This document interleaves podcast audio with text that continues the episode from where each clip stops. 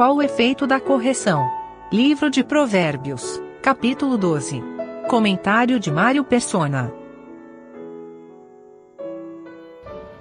A correção ou repreensão, ela pode ter dois efeitos.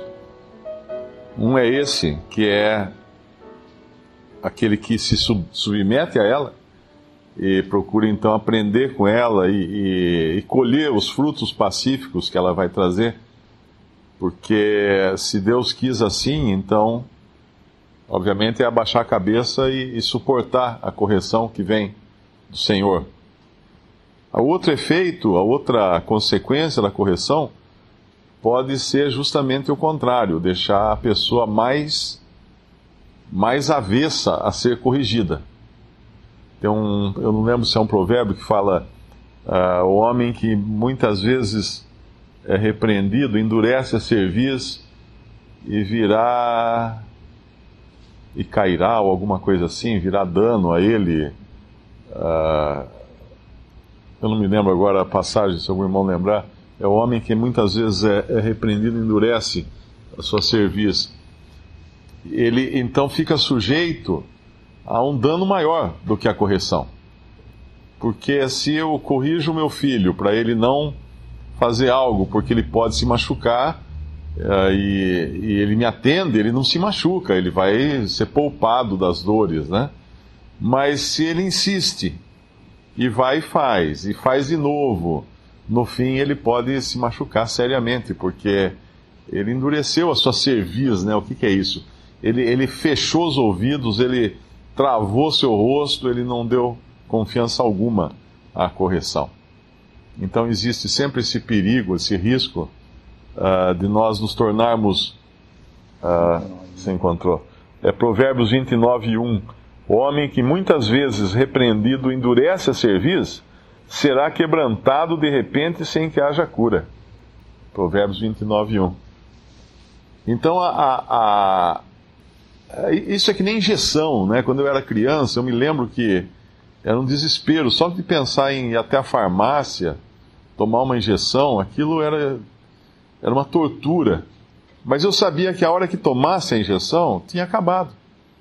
Já tinha resolvido o problema e não, não tinha mais. Então, quanto mais eu me debatia, pior ficava a situação. E assim, assim somos nós também, quando somos corrigidos.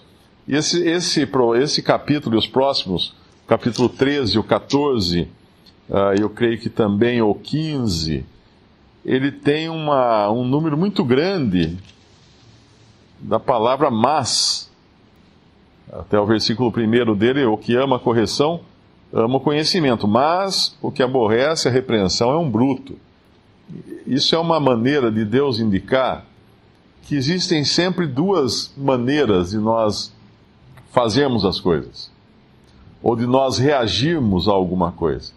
Existem duas maneiras, a certa e a errada. E, e é um, um, guia bom para nós esse, esses provérbios, né? Esse, esse livro de provérbios é um guia bom para o cristão também, sabendo que, que são coisas muito práticas da vida, do dia a dia. É sempre nós perguntarmos o que virá depois desse mas. Muito bem, eu estou numa situação, a minha primeira reação é essa. Mas e a segunda reação, qual pode ser? Qual pode ser a segunda abordagem que eu vou, que eu vou dar a essa questão, a esse problema, a isso que aconteceu comigo, ou a uma decisão que eu tenho que tomar? Qual a outra? Porque nós sabemos que nós colhemos fruto das nossas decisões erradas. Nós tomamos uma decisão errada e aí a vida inteira depois nós ficamos colhendo frutos daquela decisão que nós tomamos errada. Aquela passagem de, de, do Evangelho, tudo que o homem semear, isso também se fará. É aqui na vida. É aqui nessa vida. É, é em Atos, né? É Gálatas, Gálatas, perdão, é Gálatas. Tudo que o homem semear, isso também se fará. Uh, não é para a eternidade isso. É claro que na eternidade, uh, se nós não crermos no Senhor Jesus nessa vida, nós estamos perdidos eternamente. Não tem jeito. Mas isso nós já estávamos perdidos antes de decidirmos não crer. Né? Porque só existe uma opção que é crer. Não existe uma opção de não crer para o homem. existe a de crer, uma vez que ele já se encontra perdido nos seus delitos e pecados.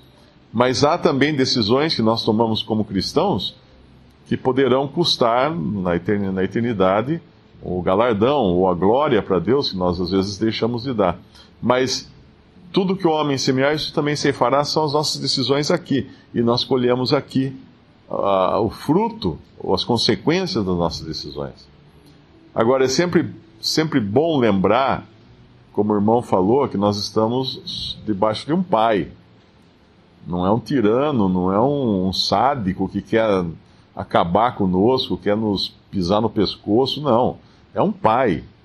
É um pai. Nós, como filhos, quando éramos pequenos, nós poderíamos olhar para nossos pais e achar que eles queriam o nosso mal, que eles estavam fazendo alguma coisa por, por prazer, né, de nos, nos disciplinar, mas hoje nós entendemos melhor. E, e, e, Deus é um pai, e Deus disciplina. E Deus faz pesar sua mão também sobre nós quando andamos errados, para que não aconteça coisa pior. Quando o Senhor Jesus, uh, numa passagem, ele fala alguma coisa que ele. Acho que ele cura alguém. E ele fala: Vai e não peque mais para que não te suceda coisa pior. Então, Deus cuida de nós como um pai também. E eu gosto de lembrar o caráter do Senhor quando ele andou aqui. Em, em Mateus 12, diz uh, uma profecia de Isaías, é repetida ali em Mateus 12: Não pisará a cana quebrada e nem apagará o morrão que fumega. Esse era o caráter do Senhor aqui nesse mundo.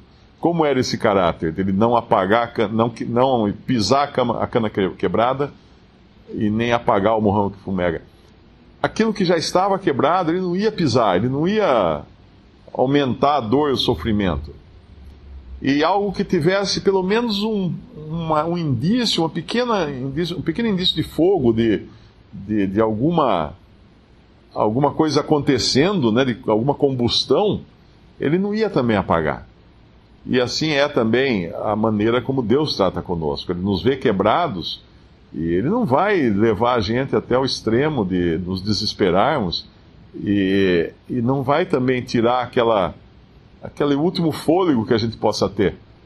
Mas ele vai cuidar de nós como um pai cuida. E que, que certeza é essa, né? Que se a gente quiser saber como Deus cuida de nós, é só olhar para Cristo. Né? Como que ele cuidava das pessoas. É só olhar para ele. É, porque ele é Deus. E, e, ele andou aqui nesse mundo como um homem que não, não tinha. Ninguém, ninguém poderia falar assim, ah, eu fui ofendido pelo Senhor. Ah, eu fui maltratado por ele. Não.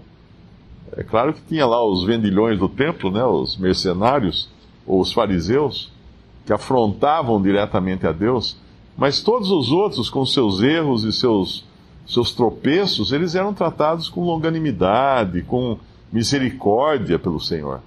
Esse é o Pai também, esse é o caráter do Pai que nós temos. Nós não encontraremos a Deus como juiz. Uh, alguém encontrou com Ele como juiz em nosso lugar. Foi o Senhor Jesus na cruz. Visite respondi.com.br. Visite também 3minutos.net.